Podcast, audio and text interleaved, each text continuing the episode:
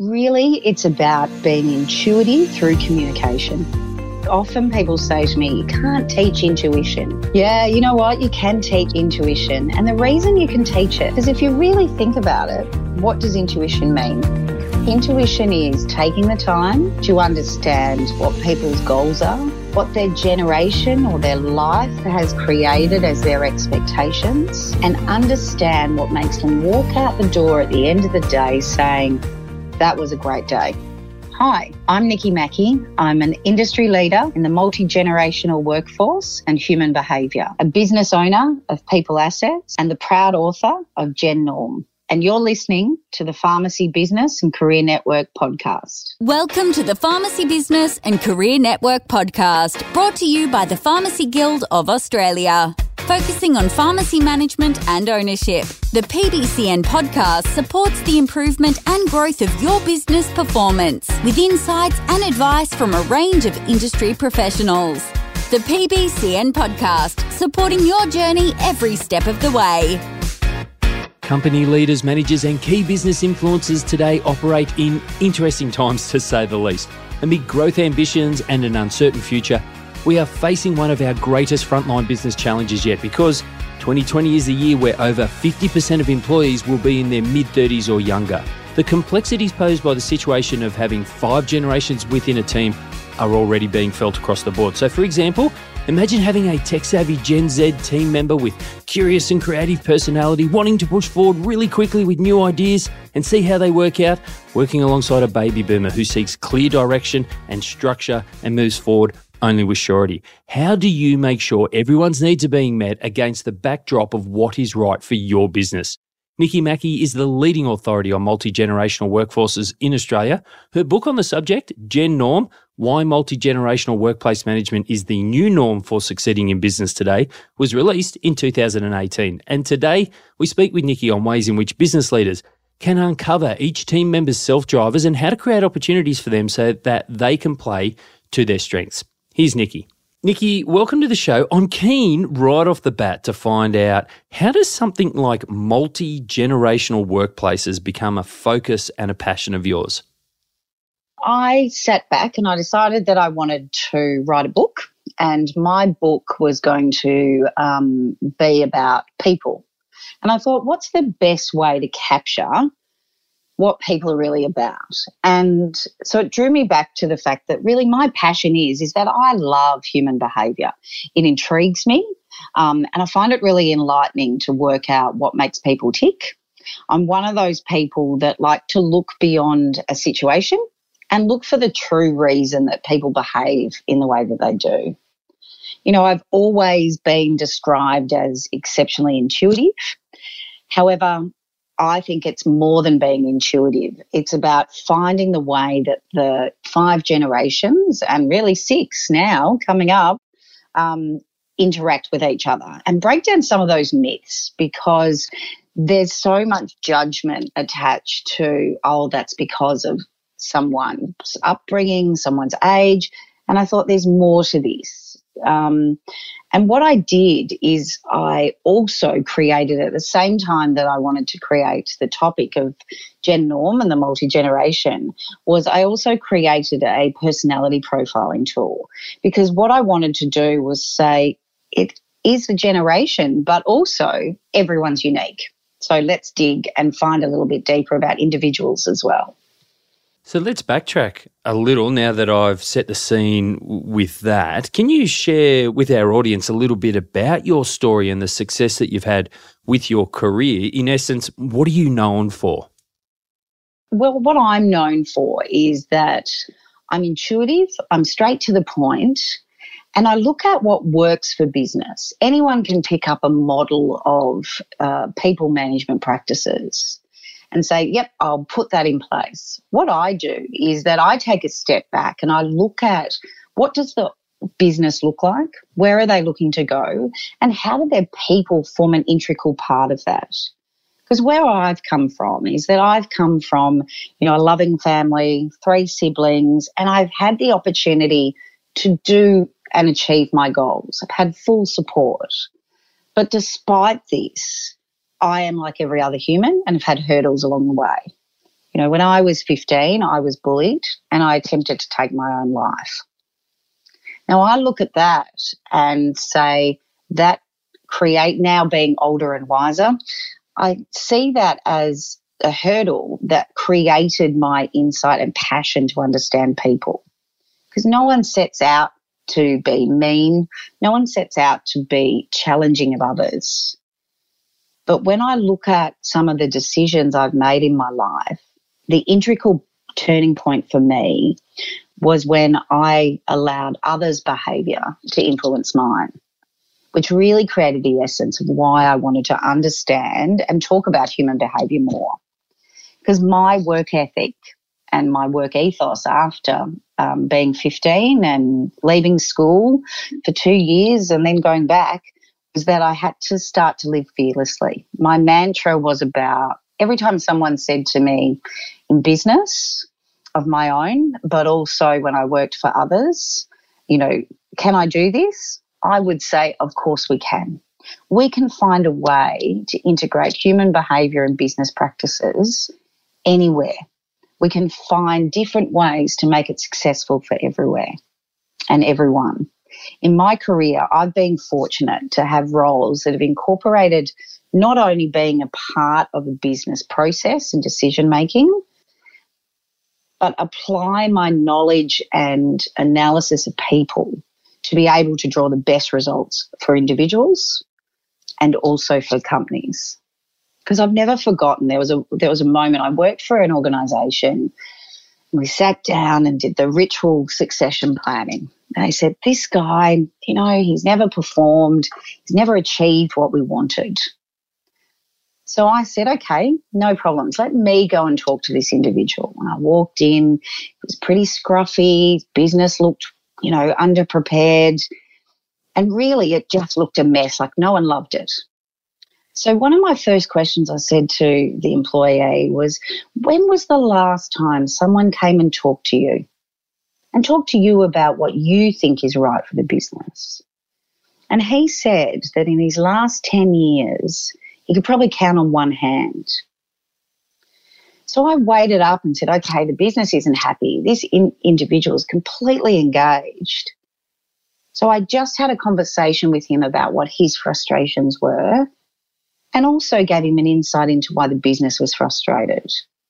But one of the best things is that after that conversation, he shared that, you know what, he'd lost his spark. It was time for him to move on. But most importantly, he thanked me for listening to his voice. Because what often happens is in business and normal human behavior is we all shy away from the tough stuff. What I reminded the business of, and what's been an integral part of my career, is that avoiding the tough stuff doesn't help you in the long run. It's not fair to individuals, and it's just not right to the business.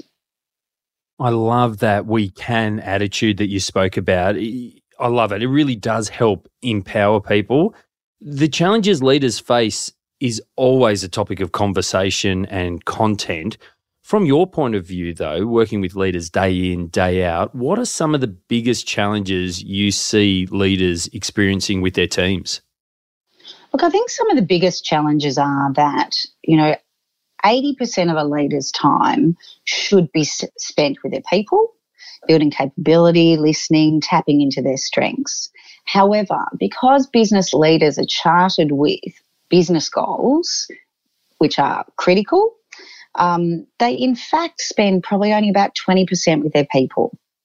And that 20% is typically taken up by dealing with issues rather than dealing with capability building. So my my biggest advice and where I work on is saying let's flip this around. And if we build capability and play to people's strengths, we will actually achieve so much more out of that 20% of available time rather than trying to push them to the 80%. Issues don't come about if you play to people's strengths. You spoke before about how everyone is an individual, and then you gave the example of that staff member that had lost their spark and wasn't really engaged with the business much anymore. What's your advice to leaders, though, on the best way to balance the expectations and needs of their team when the workforce is made up of so many different types of people? Because different people, let alone different generations, are shaped differently, they have different experiences, and often see the world and business differently in terms of how they think things should be done. How do we balance that? the way that I focusing on, focus on balancing things is that typically, if you think about it, people judge the behaviour of others under their own experience and their own behavioural based ways that they would handle issues. As a society, the common element is really that people judge others on their own radar of expectations. And as a leader, we should actually be asking ourselves, why do we do this? What we should be doing is taking a step back and not reacting to behavior, but understanding the why.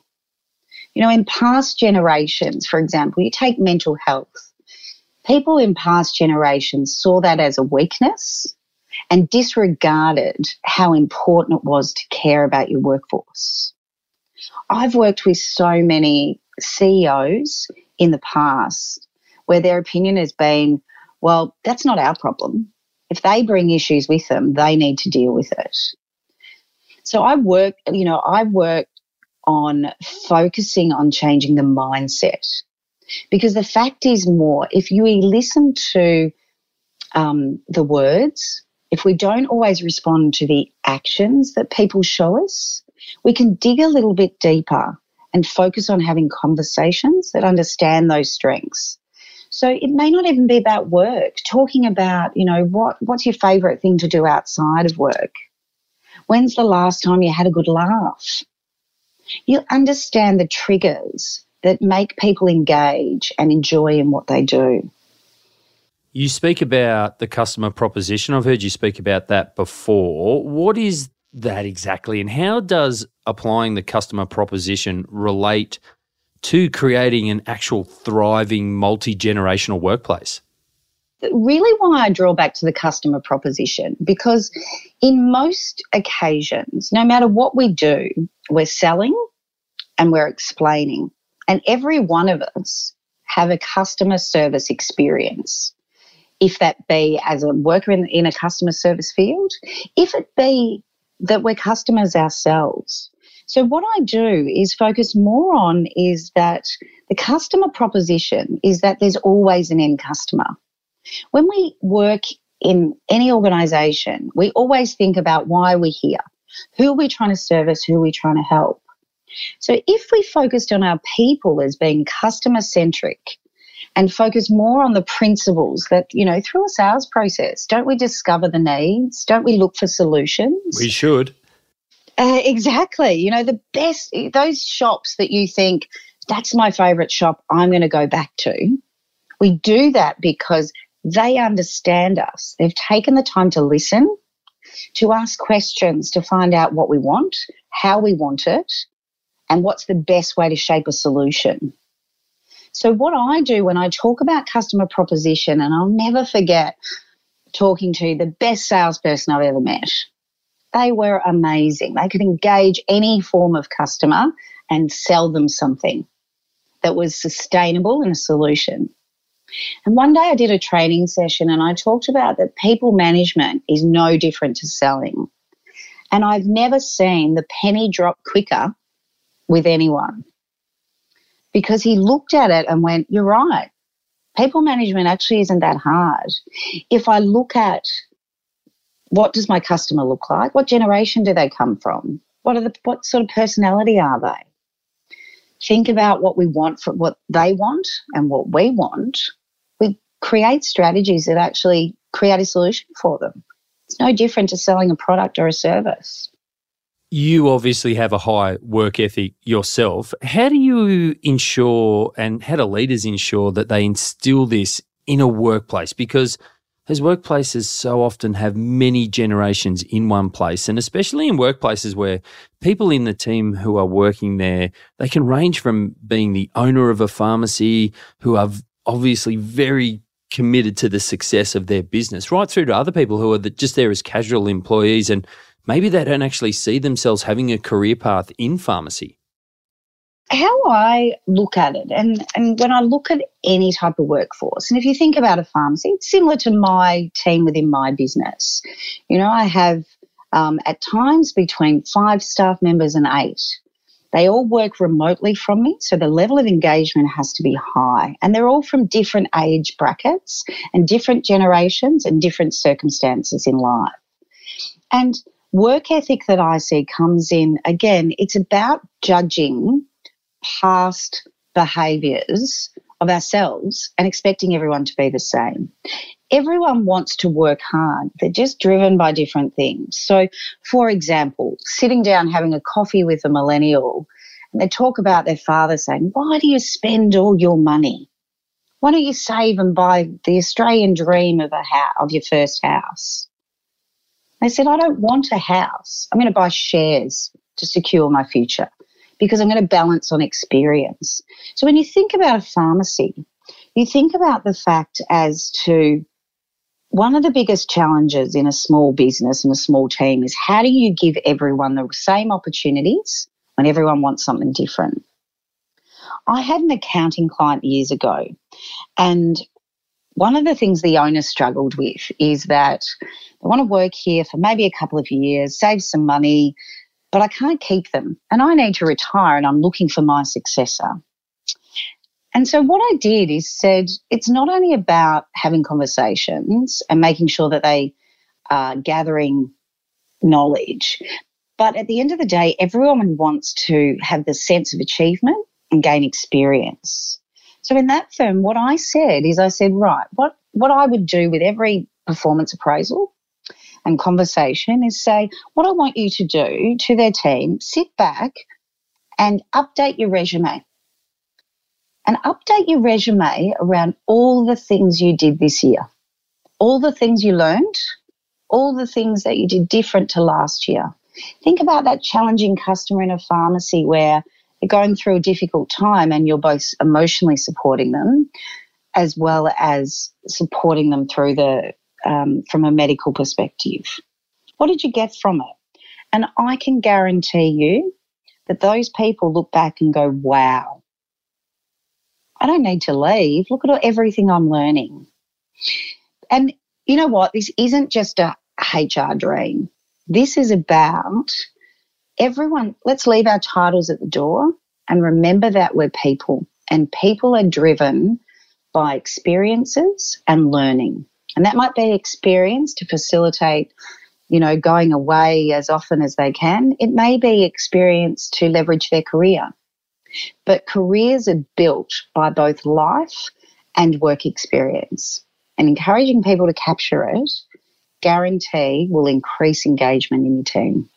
Well, on those experiences and learning, as everyone is different, are there ways that you advise leaders to appeal to the different personalities and generations in the workplace to help the individuals and then ultimately the business achieve the best outcomes? Because I'm curious if there are actually some overarching things that are based on generalizations of various generations, or is it really like that story you told before about the salesperson looking at staff from a sales perspective and really individualizing it every single time?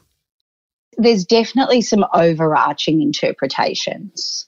Um, but attached to those overarching interpretations, so understanding the difference between a baby boomer and Generation X are still important, but it's still important to always back it up by personalisation.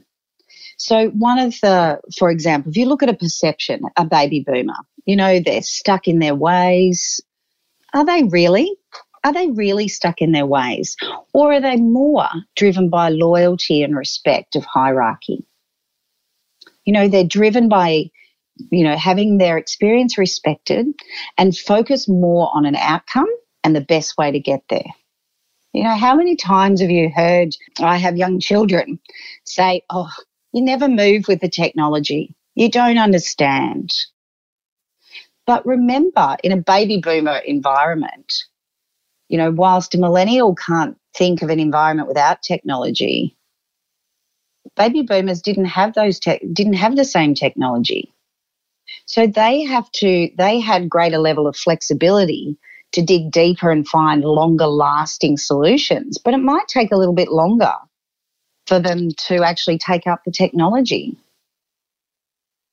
So, you know, you think about a, you know, I love, I love the misconception around um, millennials. They won't work longer hours.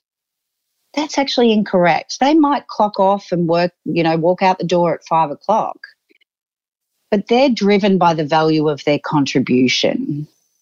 But they also use smarter ways to do things. So because technology is constant, I'll never forget having people saying, you know, I always I feel like I've got to be connected 24 7 because I'm getting emails at three o'clock in the morning. And a millennial thinks, oh, I've got to respond to that. Well, no, you don't. That might be someone else's work pattern. But they're getting an email, they get a ding on their phone at three o'clock in the morning and go, oh my goodness, I've got to answer that. So the other thing is, is that, you know, I think the the biggest one is that, you know, particularly millennials, that, you know, they're they're not reliable, they take time off. They actually are reliable, but again, it's about invigorating that engagement because one of the interesting things is that, you know, did you know that millennials, out of every $4 they earn, they actually spend $2.50 of it. So the thing is, is that they are looking for different things. You know, the the importance of, you know, it's hard to get them focused on on something shorter a short time span. Well, that's not the case because everything comes back to personal value. I mean, I might have this incredibly high work ethic and, you know, want to get involved all the time. But the difference is, is that we've got to understand what we want people to, un- the activities we want them to undertake and then align how it works. So, for example, a new graduate pharmacist, pharmacist they need to understand the importance of dispensing medication before they can move to other aspects of the role. So, how do we get them to understand? Is we show them through either watching, explaining, but to demonstrate see that lady over there? She's going through a challenging situation at the moment. And the best way for me to be prepared is through all the different options and knowledge I've acquired by dispensing medications in the first place, to see the different medications that are being dispensed, see how they've helped different individuals. So it's about learning the basics first. But I think the biggest thing is we've got to break the elephant in the room. And that is saying that everyone is the same. Because when we assume they're the same, we don't get the right outcomes. You spoke about 3 a.m. dings, always connected, the pressure to have to respond quickly, and that so often impacts our mental health, regardless of what generation we might be in. With mental health being so prevalent in today's workplace and that mindset shifting from if they bring it in, it's their problem from the outside rather than we all have to take responsibility for it. How would you advise people to best support their teams to firstly be active in trying to stay mentally healthy, but also in situations where staff may be experiencing mental health challenges where workplaces have a role in supporting them? Yeah, I think the, the most important thing for leaders to address is to overcome their over their overarching concern. And that is fundamentally through my experience that people don't want to talk about it. Because if I talk about it, then I have to be the solution. And I think that's one of the biggest misconceptions around mental health. You don't always have to have the answers to support what someone going through a challenging time.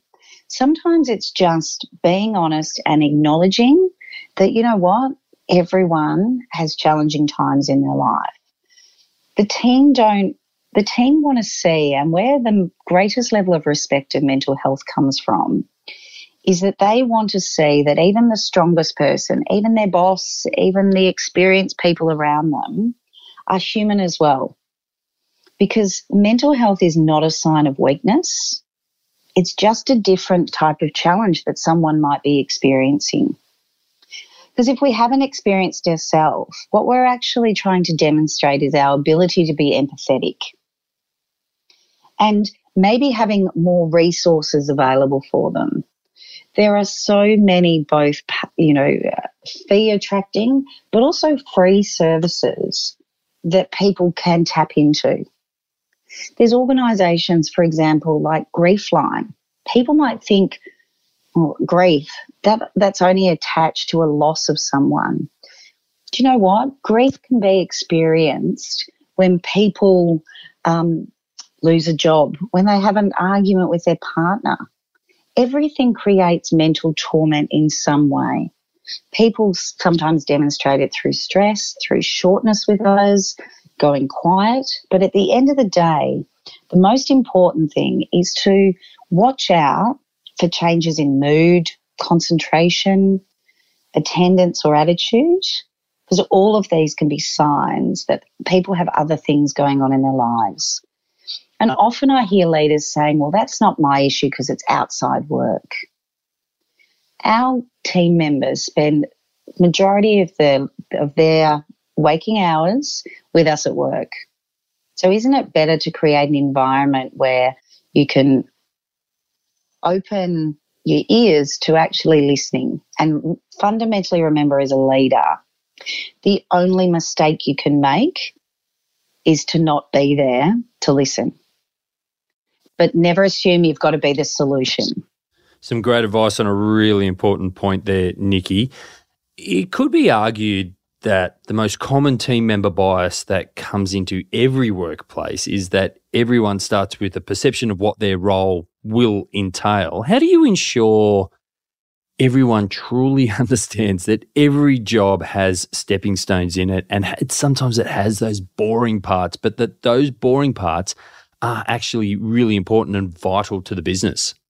One of the the most important things and the biggest thing that often we get wrong in business is that it all starts with the recruitment process. I mean, how many times have people been to the interview, walked out and thought, okay, they said that was really great, but I know nothing about the job. Because recruit because in recruitment we spend all our time trying to sell what we should be doing is really focusing on what you're really trying to assess is around ad- attitude, energy, and style. Know, in reality, people come to an interview to sell their best. But what's wrong with just like we're doing today, have a conversation because and talk about the realities. There's so many times that we kind of we keep the boring stuff hidden, but let's just be honest and create a connection. So for example, in the environment of a pharmacy, tell people that look, I know you might think that starting with dispensing of medication, you can't see the value of it. So it's just a boring thing that you do. You know what? It's not. Because by doing that, as I mentioned before, it builds knowledge to help people more effectively. Because if we focus on being creative and remembering that some like some people learn by watching a video, some people learn by watching others, but remind people up front that it's this is the good, the bad, and the ugly about jobs, and back it up through the employment relationship. You know, make sure they've got a job description, but make sure that things connect. Connect to if I do this, it will contribute to my overall knowledge to achieve my goal of where I want to be in two years' time. Seems a bit of a silly question now. Look at it again on my list of questions here, just to boil this down, but I'm going to ask it anyway, just to really focus the listeners. But what is the one skill that you think leaders need and really sits at the center of connecting with their team and helping them be successful? Really, it's about being intuitive through communication. And, you know, often people say to me, you can't teach intuition. Yeah, you know what? You can teach intuition. And the reason you can teach it is because if you really think about it, what does intuition mean? Intuition is taking the time to understand what people's goals are, what their generation or their life has created as their expectations, and understand what makes them walk out the door at the end of the day saying, That was a great day. That's all it is. How critical do you see leadership's role in driving the behavior they are looking for in their team? Should they be on top of everybody and really be that shining light? Or is it more of a case these days where they sort of set the expectations, they spend their time understanding their staff, and they let them grow into that a little bit more? Is it more of a, a team focus, or is it really the leader's job to drive it? Look, I think there's a balance of responsibility.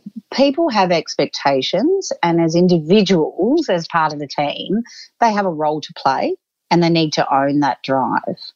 But where a leader can shape it is create an environment that's conducive to learning. A bit like when, you know, I'm sure you've heard the stories about the CEO thinks that the that the person in the, the lowest paid role in the organization is just as important as them. I said before, the most effective teams for me and the most effective leaders are where we leave titles at the door. Titles are only there for other people, predominantly externally, to draw from. But if we all actively contribute, we all build resilience around collective learning and you might think that's a bit of a HR dream. It actually isn't. It's not a dream because if you show respect, if you encourage not only as leaders but individuals to be intuitive enough to care about everyone having the, a good opportunity, then you can do that right from your casual through to your business owner. Because everyone just has a different title, but they're all there for the same reason, and that's to gain experience and be a part of an environment that that shares learning and grows where they want to go in the future. Fascinating chat. Lots of great advice for everyone, I think. Nicky, if the listeners want to get in touch and learn more about how you can work with them and help, what can they do? They can um, go to my website, both my business website, which is at uh, peopleassets.com.au, or myself, nickymackie.com.au. Can follow me on social media. And um, at any time I'm available. I spend a lot of time just having conversations with people and helping them through from where do I want my business to be and how do my people get the most out of it for them as individuals, but also to help me achieve my outcomes. And you know what? my motto in life is I love what I do and I just happen to get paid. Outstanding. Nicky Mackie, thank you so much for spending some time with us and sharing your expertise and insights into creating a thriving multi generational workplace. That's my pleasure. It was fantastic. Thanks for all your time.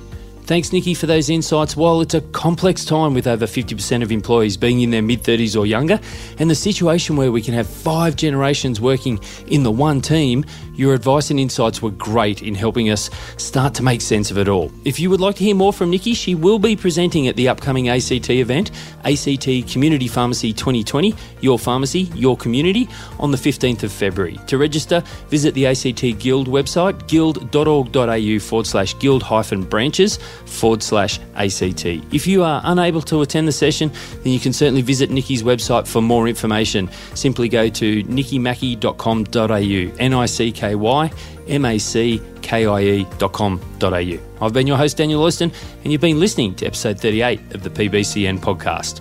The PBCN podcast, supporting your journey every step of the way. For more resources, to access support or advice, or to view this episode's show notes, visit guild.org.au.